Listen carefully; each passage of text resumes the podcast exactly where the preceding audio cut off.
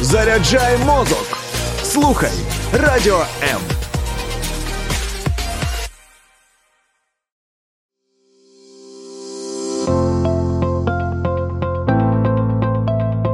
Є погляд об'єктивний, є погляд суб'єктивний, а є біблійний погляд.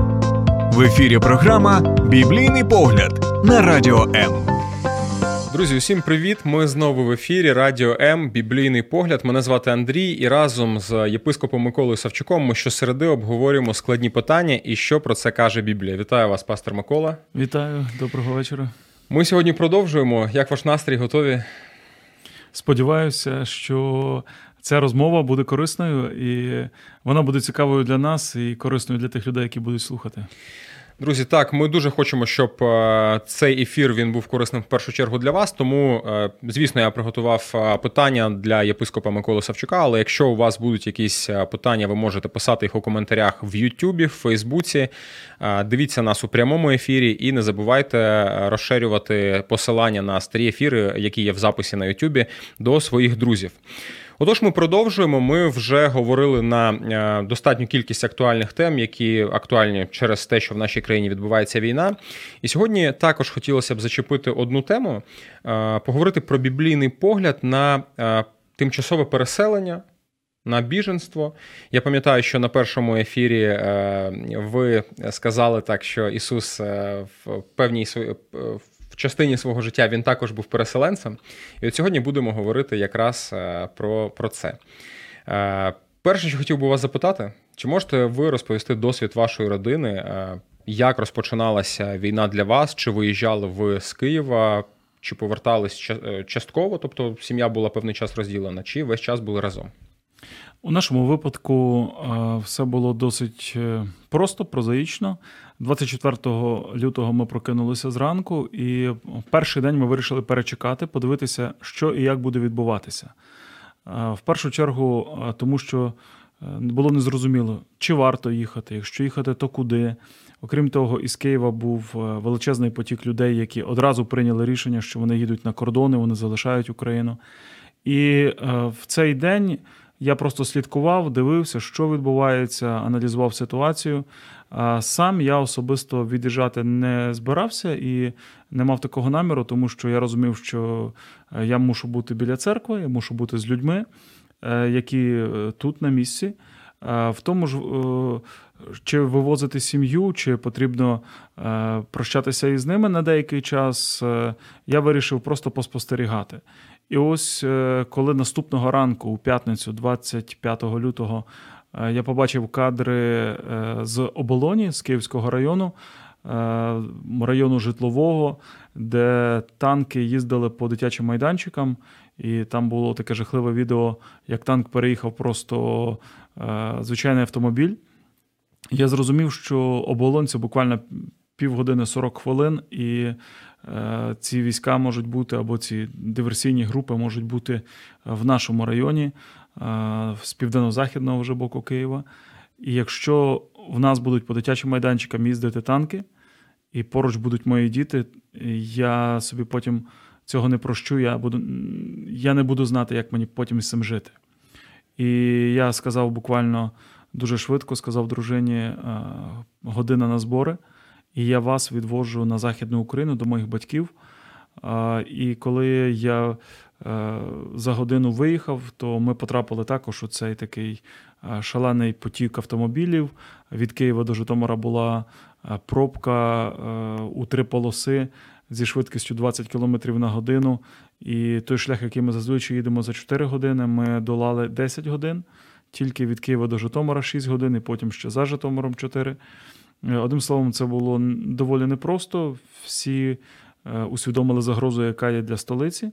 І вже назад, повертаючись, наступного дня я повертався назад, залишивши е, моїх рідних у е, моїх батьків, то вже назад я повернутися Житомирською трасою не зміг, тому що там вже був при в'їзді в Київ зірваний міст, і вже е, російські війська підійшли з північного боку до Житомирської траси.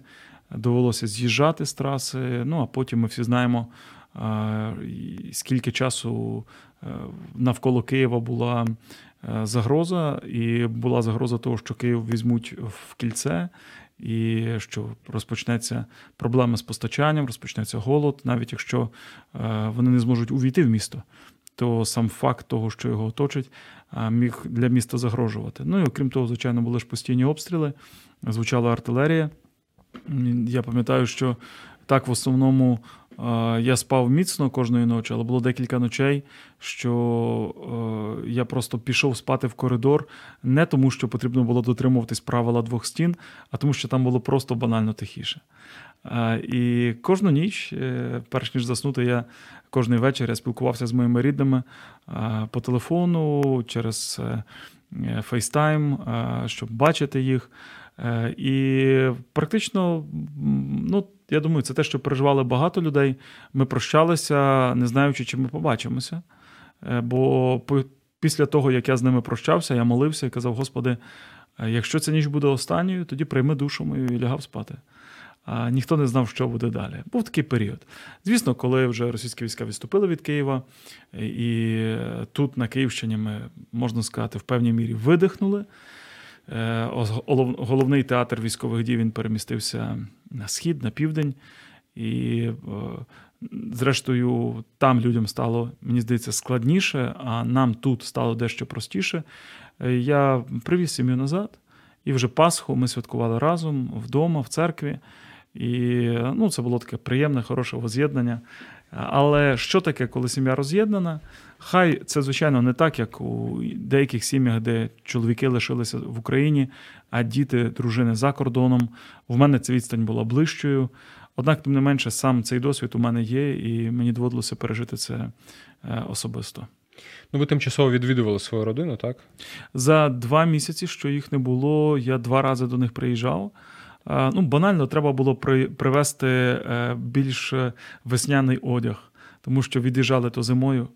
Е, ну і, звичайно, був е, смуток, була, скажімо, така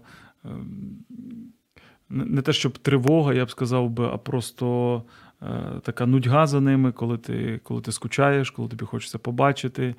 Вони переживали за мене, я в якійсь мірі переживав за них. Двічі мені вдавалося проїхати. І ну, на той час е, це ще ж багато блокпостів було в кожному населеному пункті, тому дорога займала практично день в один бік і майже день в інший бік. Але е, коли приїжджаєш, від'їжджаєш, то розумієш, ну, воно вартувало того, щоб все-таки побачитися. Окей, дивіться.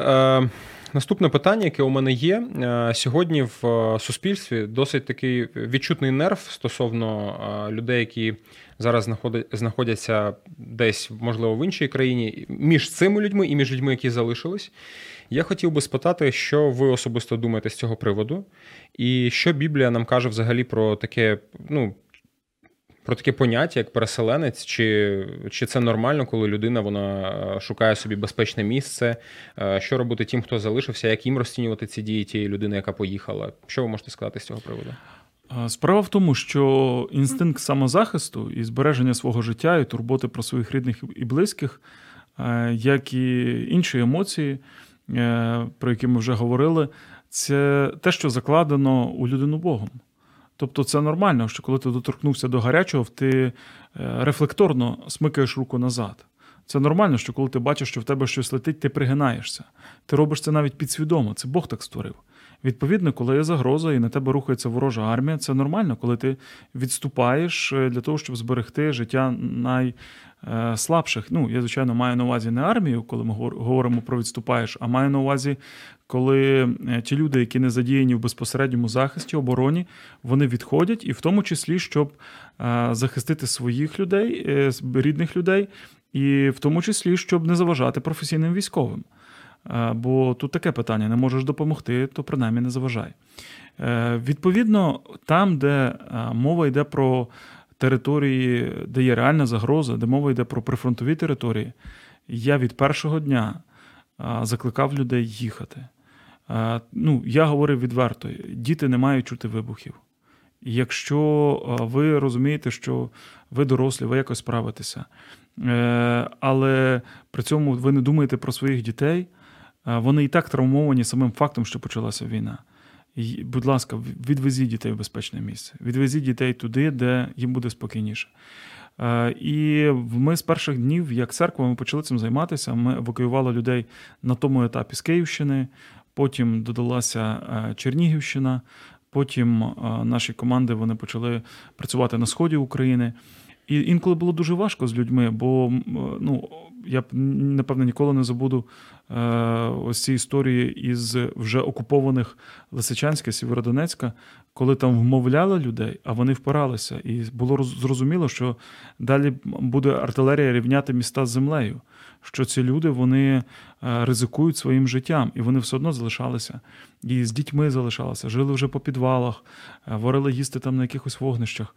Ну насправді, е, з моєї точки зору, така поведінка є нерозумною. Там, де є реальна загроза, потрібно їхати. І з моєї точки зору, повторюся, це навіть не має обговорюватися. Потрібно рятувати своє життя. З іншого боку, є люди, які поїхали з відносно мирних територій з центральної України, з Західної України. Так цікаво сталося, що частина людей переїхали на захід, а частина заходу переїхали ще західніше, вже через кордон. І ось тут, очевидно, виникає питання: наскільки доречним був переїзд е, цих людей? Я зі свого боку не візьмуся судити цього, тому що е, всі люди дуже різні. В кожної людини індивідуальна психіка, в кожної людини е, різна реакція. У мене є знайомі, які е, пережили всю війну абсолютно спокійно, навіть жоден м'яз на обличчі не поворухнувся, коли лунали вибухи і дуже близько, і дуже гучно.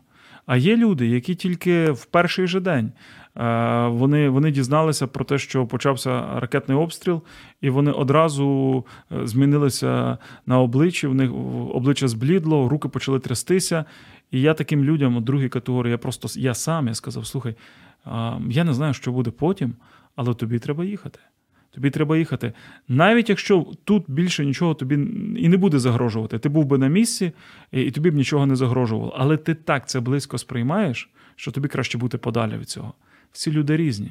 І, можливо, хтось в умовному Львові чи на Закарпатті реагує на якісь новини або на якісь повідомлення багато болючіше, як хтось, в кого просто міцніша е, психіка, і він реагує спокійніше, знаходячись прямо в епіцентрі е, якихось гострих подій. Через це тут дуже складно судити. І, напевно, не потрібно судити.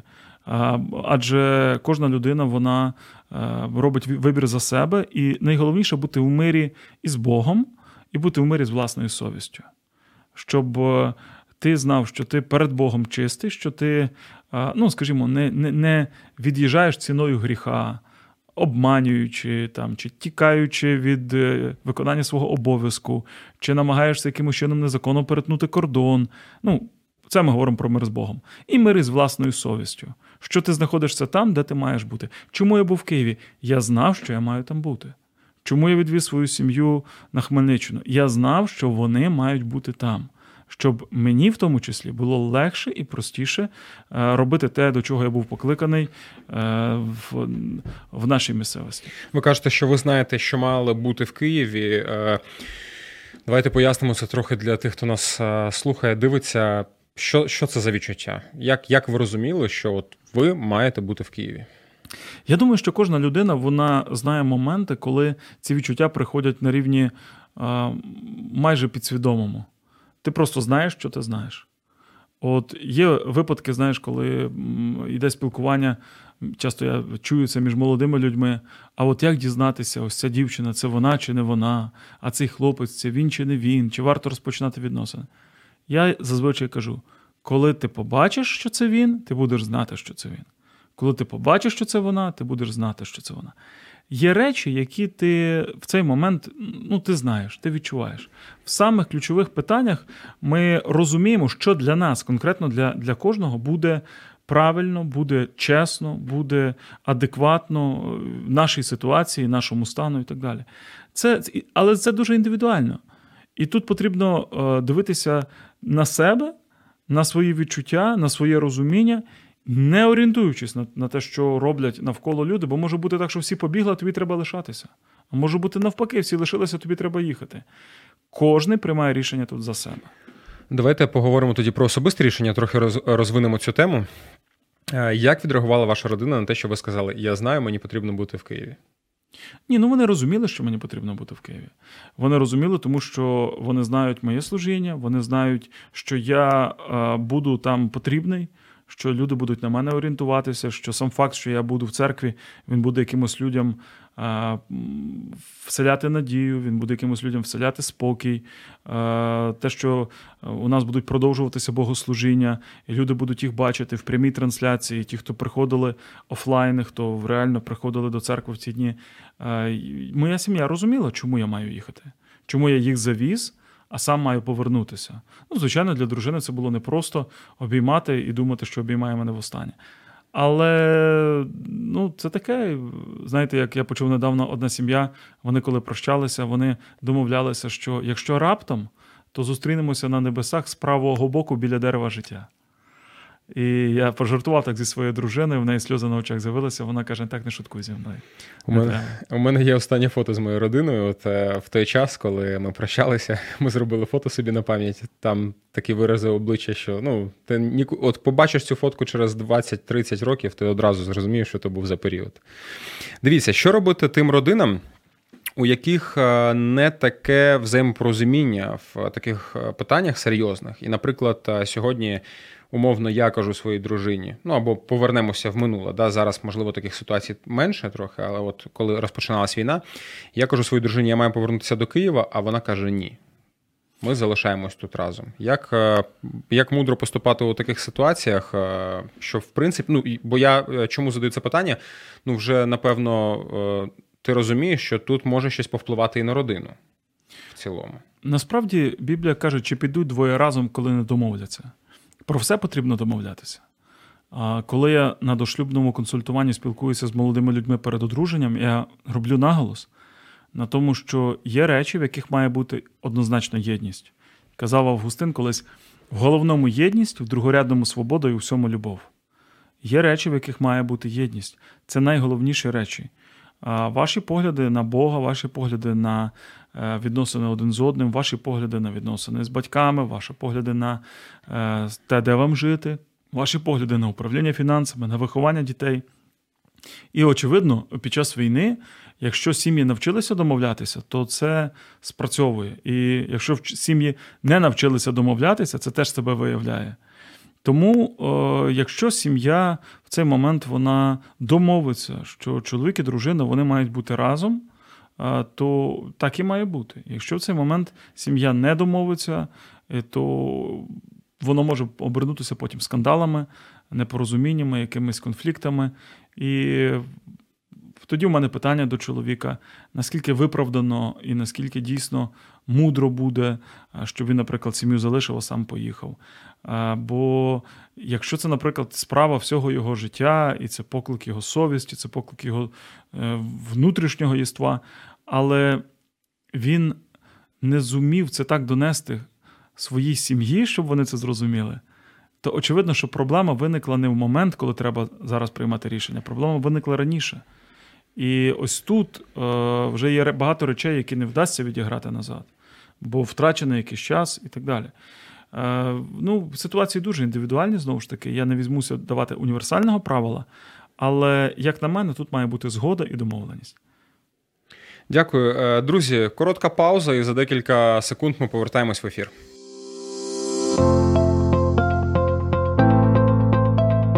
Є погляд об'єктивний, є погляд суб'єктивний, а є біблійний погляд.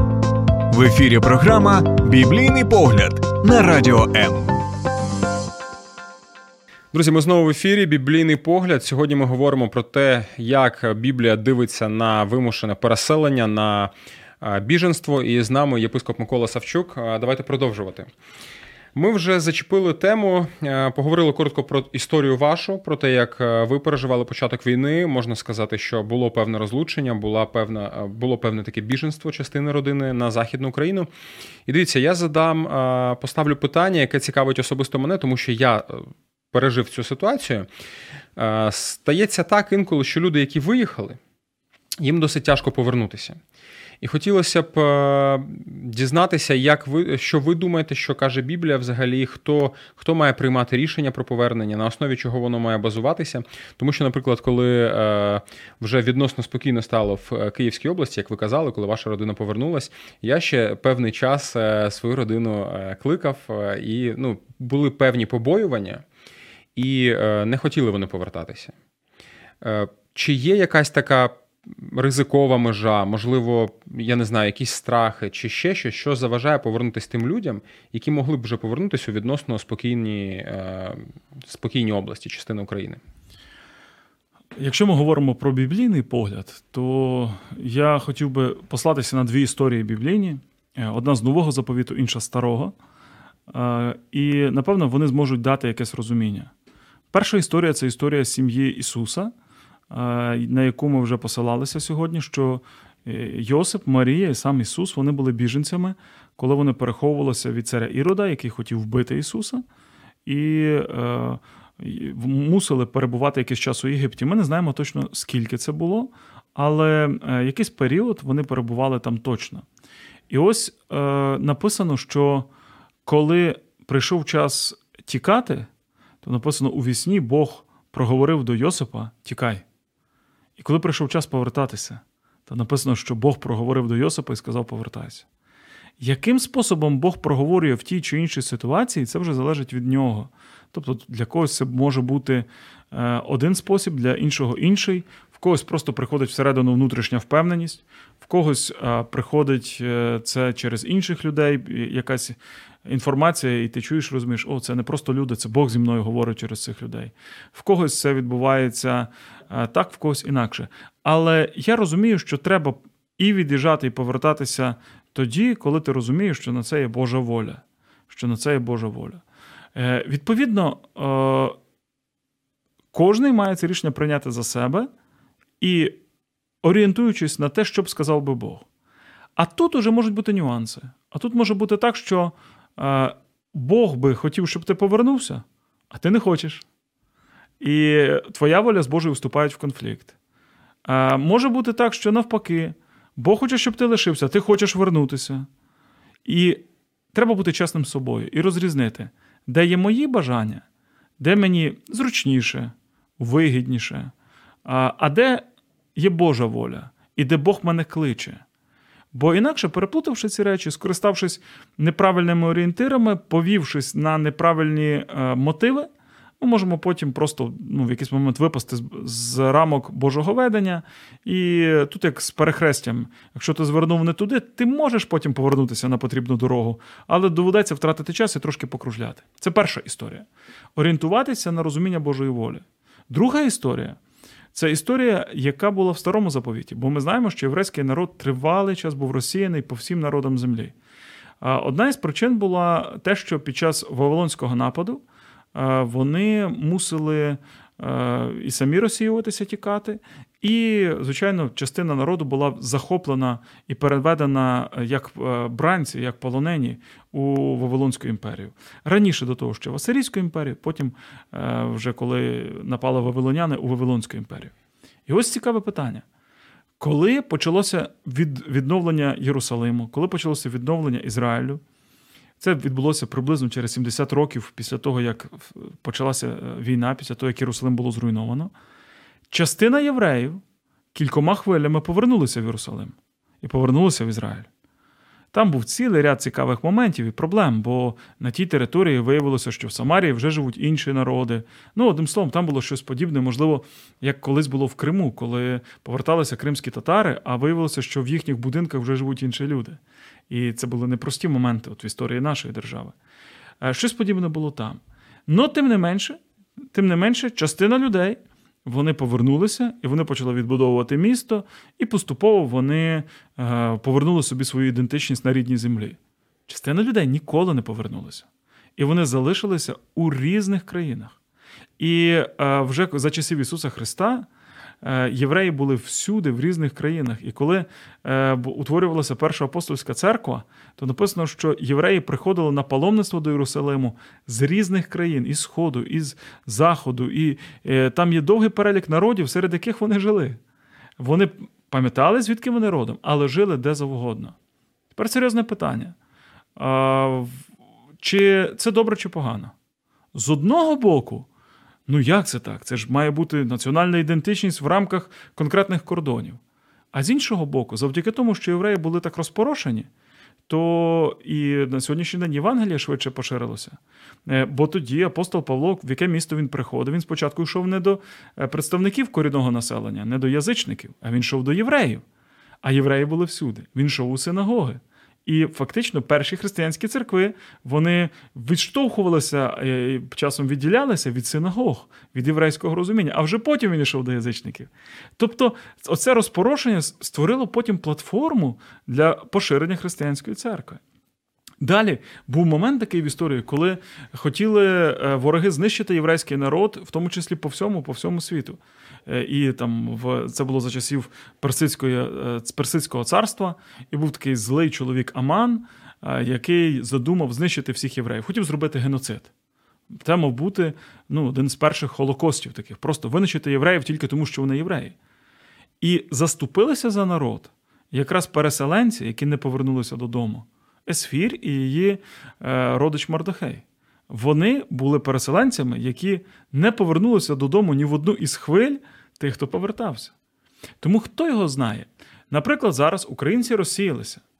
І хтось може сказати, хай повертаються додому і відновлюють тут економіку.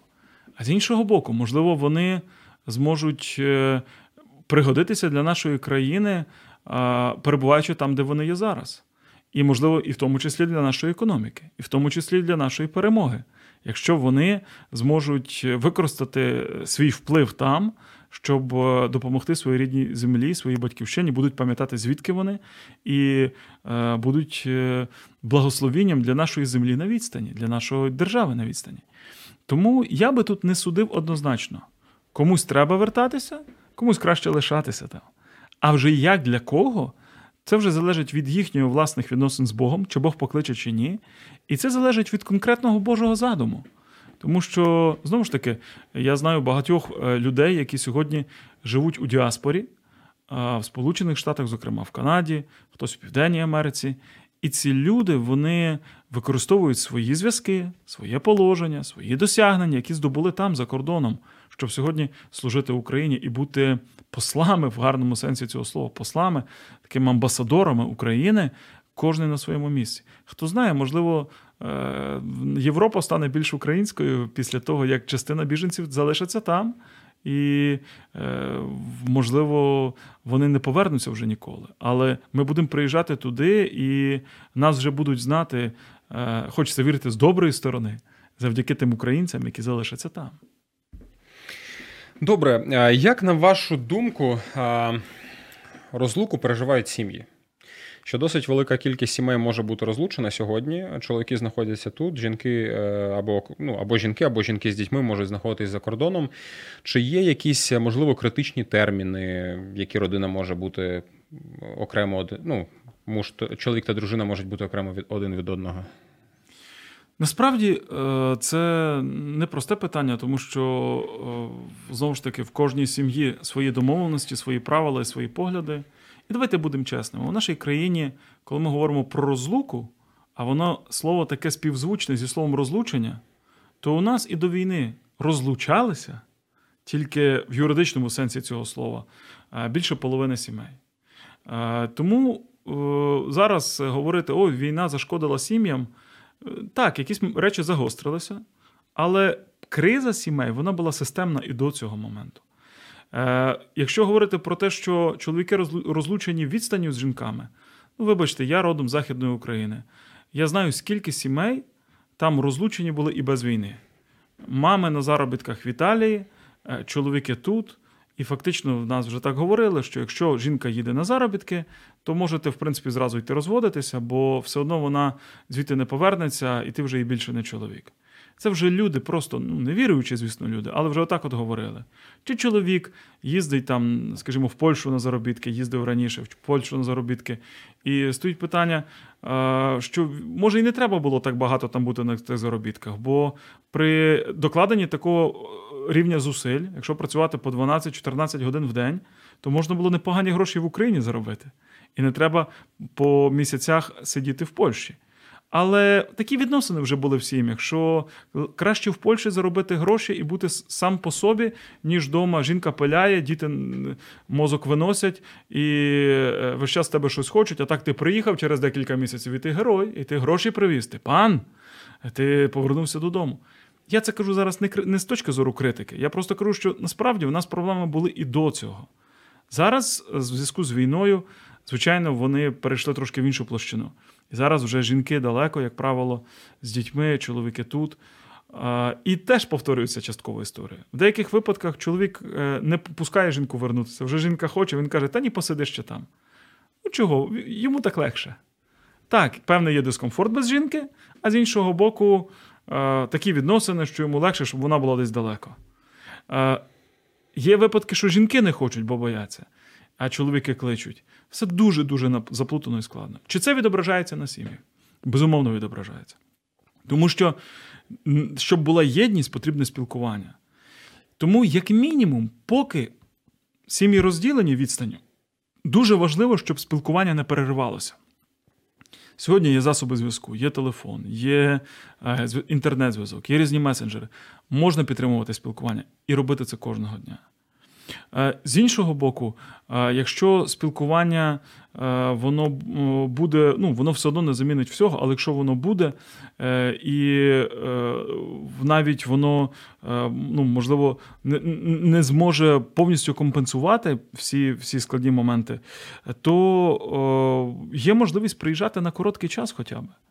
Я знаю не одну сім'ю, які зустрічаються десь там у Львові. Жінка перейшла через кордон, приїхала, чоловік з Києва під'їхав, і у Львові вони зробили собі побачення. Ну, хоча б так. Але якщо є можливість сім'ям воз'єднатися, щоб жінки повернулися, то, звичайно, це буде краще. Як мінімум, спілкування, якщо є можливість час від часу, якісь такі побачення, але якщо є можливість повернутися, то, звичайно, краще повернутися. Бо за цей час е, які є ризики? Ви вчитеся жити один без одного. Коли я кажу вчитеся, це не, не значить, що ви цього хочете, а це мимоволі відбувається. Ви пристосовуєтеся жити один без одного. Ви звикаєте жити один без одного.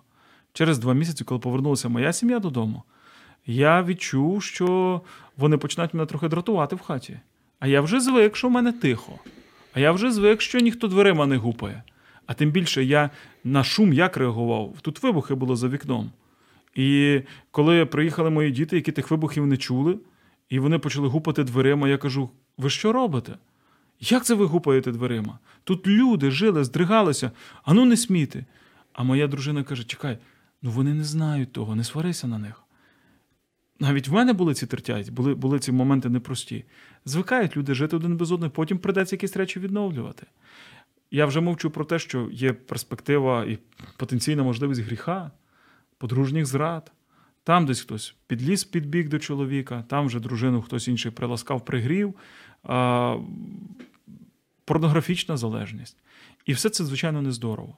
Навіть в мирний час, коли були заробітки, ми в церкві радили не довше одного місяця. Або якщо ти йдеш на заробітки, ти хочеш заробити гроші, бери сім'ю з собою. Тоді кажуть, ні, не треба мені таких заробітків. Ну, хтось бере, а хтось ні, звичайно. Або ну, місяць максимум і мусиш повернутися додому. Е, Зараз я би теж радив не затягувати це надто довго, не гратися із цим. Тому що є великий ризик, що сім'ї, е, деякі сім'ї не зможуть відновитися, або їм доведеться пройти дуже складний процес. Добре, дивіться, ми згадали з вами про те, що в принципі вже навіть до війни у нас е, могли бути ну, певні питання до підходу до родини, ну в кожній окремій родині. Але можливо е, є такі ситуації, можливо, хтось нас зараз слухає, дивиться в прямому ефірі, коли е, відносини до війни були досить добрими. І це тривало там певний час, я не знаю, там 3 роки, 5 років, 7 років подружня пара жила разом. А зараз сталося так, як сталося, вони роз'їхались і переживають досить складні критичні часи. А можливо, наприклад, чоловік каже, повертайся, дружина каже, я не буду повертатись. Ну, через страхи, певні там переживання. І ну, ми казали на одному з ефірів про емоції, і це ну, це нормально. У кожної людини є індивідуальні якісь е, свої переживання всередині. Що робити е, тим родинам, які конкретно зараз переживають критичний час. Вони хочуть щось змінити, але не можуть. Чоловік каже: приїжджай, вона боїться і не приїжджає. Тобто немає ніякого негативу по по відношенню один до одного, але просто страх розділяє їх, наприклад, і е, не можуть вони зустрітись, побачитись. Е, я не погоджуся з постановкою питання. Вони хочуть, але не можуть. Казала колись моя бабця: коли хочеш, то нагору вискочиш, а як не захочеш, то згори не спихнеш. Насправді, значить, не хочуть. Якщо я розумію, що це для мене важливо, тоді стоїть питання, що для мене важливо: збереження моєї сім'ї чи мій страх. Стоїть питання, що для мене важливіше, що для мене цінніше. Бо якщо це мій страх, то це егоїзм. Навіть під маскою страху. Це може бути просто егоїзм. Е, можливо, е, дійсно там є якісь глибші причини. Е, є в деяких сім'ях, коли дружини вони говорять, що я не повернуся, бо я боюся не просто за те, що нам буде загрожувати ракетний обстріл, чи нам буде загрожувати війна. Я боюся, що коли я повернуся, то мій чоловік нас не прогодує в нинішній ситуації. І знову ж таки, тоді стоїть питання глибше. Тоді це не просто в них хороші відносини, а в них є проблема недовіри. Тобто тут треба розбиратися. В сімейних е, питаннях насправді ну, все водночас і просто, і складно. Тому що, як говорив класик, всі щасливі сім'ї щасливі однаково, а всі нещасні кожна по-своєму. І через це кожна сім'я вона має якусь свою, ну, називаємо це дисфункцію, вона має якісь свої нюанси. І хтось з ним вчиться жити, хтось не вчиться, хтось працює, хтось не працює. І якщо ця дисфункція є, якщо ця проблема є, то відповідно її треба вирішувати, з нею треба треба розбиратися. А в різних сім'ях вони різні. Тому, тому знову ж таки, універсального правила тут немає. Тут немає такої панацеї, одна таблетка на всі хвороби. Але якщо проблема є, треба з'ясувати, чому це? Чому сім'я все ж таки обирає бути окремо, хоча могла би, насправді могла би, якби захотіла бути разом. Може, там взагалі глибші проблеми. Може, там треба е, терапевтична допомога, в тому числі треба розібратися, треба сходити на консультацію, треба порадитися. Треба, щоб хтось сказав зі сторони, що відбувається. Може, треба розібратися чоловіку зі своїми, як то кажуть, тарганами, а дружині зі своїми. Може, проблема в тому, що таргани не хочуть жити в одній квартирі, а не чоловік і жінка. Це все дуже дуже такі тонкі нюанси, тонкі питання. Е, але ясно, що над ними треба працювати. І якщо людина захоче, послухайте, то Бог допоможе. Якщо людина захоче, то Бог допоможе. Якщо людина не хоче, то Бог не буде нав'язувати жодного сценарію поведінки. Окей, рухаємось далі. Е, повертаються люди. Повертаються люди, як після повернення е, перестати відчувати осудження, або навіть е, навіть ще там. Багато людей е, бояться повертатися, тому що думають, що мене не приймуть. Ну, якщо зараз зі мною хтось сперечається, там каже, що ти вже засидівся, міг, міг давно повернутися. Як побороти це відчуття всередині себе і просто повернутися, продовжувати жити? Ну, є така проблема, як е, провина вцілілого коли людина відчуває себе дискомфортно через те, що, мовляв, я е, тут у безпеці, а хтось там е, на передовій. І, звісно, ну, радять спеціалісти радять е, людям, які з цим зустрілися, вони радять їм просто почати займатися якоюсь осмисленою діяльністю там, де вони є. Для того, щоб ти не відчував себе п'ятим колесом до воза, мовляв, вся країна захищається, а я тут сижу на місці, Е, то дуже важливо зрозуміти, а що я можу зробити? Що я можу зробити? І різні люди це знаходили і знаходять ці відповіді по-своєму. Хтось починав плести маскувальні сітки, хтось починав займатися волонтерством, хтось починав служити іншим біженцям, хтось починав е, просто молитися. І ці люди казали: ну от я не можу е, зробити щось практично, бо я там опинився десь там в глухому закутку. Але я можу щодня молитися. Я можу щодня молитися за нашу армію, я можу щодня молитися за інших людей. І людина тоді знаходить сенс. Стосовно е, того, щоб люди хвилюються, що їх не приймуть, коли вони повернуться, треба просто бути готовими. Хтось і не прийме. Дійсно, хтось е, почне ставити запитання, де ти був. Хтось каже, а який ти патріот, що ти був там на Західній Україні, а не е, залишався там, скажімо, на тих територіях, де була загроза. Е, Хтось із коса подивиться. Ну, але вибачте, знову ж таки, це ж це ж не явище, яке виникло під час війни. У нас завжди е, люди дивилися скоси один на одного, і завжди претензії знаходилися один до одного. Мені здається, що вже у нас, у українців, має бути до цього імунітет. Просто до того, що про мене скажуть люди, треба бути готовим, що вони будуть говорити що завгодно, і я на це не маю жодного впливу. Знаєте, як один чоловік казав, каже, про тебе, коли тебе не було, таке говорили. А інший відповідає: передаємо, що коли мене немає, можуть навіть побити мене. Ну, Ми мали би до цього вже звикнути. Це дискомфортно, звісно. Хтось може вколоти, хтось може колупнути. Може. Але треба себе налаштувати. Я відповідальний за своє життя. Мені головне, щоб я був у мирі з Богом і з собою. А в тому, як мене оцінюють інші люди, то вже не моя справа. Я маю максимально зробити все, але якщо хтось чогось не зрозуміє, ну тоді вибачте. Як один казав, я не 100-доларова купюра, щоб всім подобатися. Головне, щоб ви відчували внутрішній комфорт у цьому перед собою і перед Богом. І тоді, повертаючись на е, свою рідну землю чи, чи у свою домівку, ви будете відчувати себе спокійно. Вам буде, Якщо у вас всередині буде стержень правильний, тоді всі ці зовнішні речі вас не захитають. А якщо ви всередині розшарпаний і у вас немає внутрішнього спокою, а ще зовні це додасться, о так, ну тоді вже складно буде. Тому, перш ніж повертатися, треба просто самому собі сісти в голові, молитовно це можна зробити, в молитві, радячись з Богом, просто розкласти. Я виїхав тому, що. Ось мої причини, чому я виїхав. Я повертаюся, тому що. Далі мені таке будуть казати, але я знаю, що і чому я робив. Наприклад, я відвіз сім'ю, я повернувся. У мене були п'ять, тому що. Чому я це зробив? Чому я маю бути там, де я був? У мене були мої причини. Якби хтось мені сказав, о, ти безглуздий, що ти робиш? Я би пояснив, я тут тому що. Але у мене були дві також причини. Я собі їх визначив, що підходити до цього усвідомлено, за яких обставин я в будь-якому разі залишу нашу квартиру, залишу церковне приміщення і поїду геть. Перше, це було, якщо почнуться масовані обстріли градами або іншими системами, ті, які не розрізняють, е, де що знаходиться, просто поливають вогнем. Друге, якщо зайде окупація.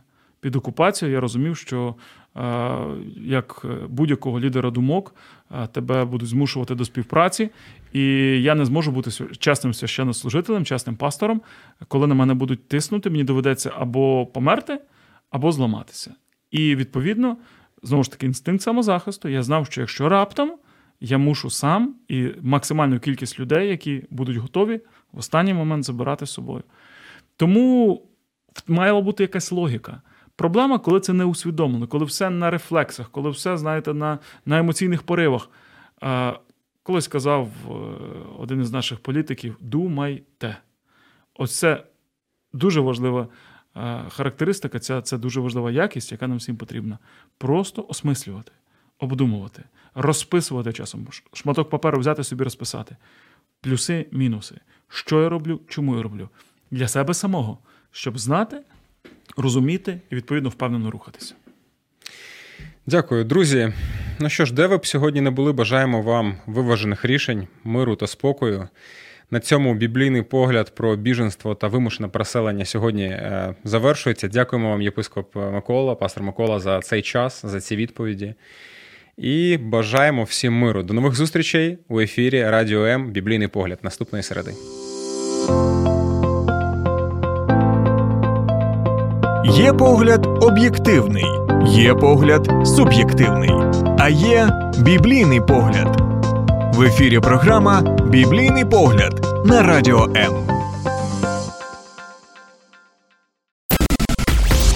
Сподобався ефір? Є запитання або заперечення? Пиши радіом.ua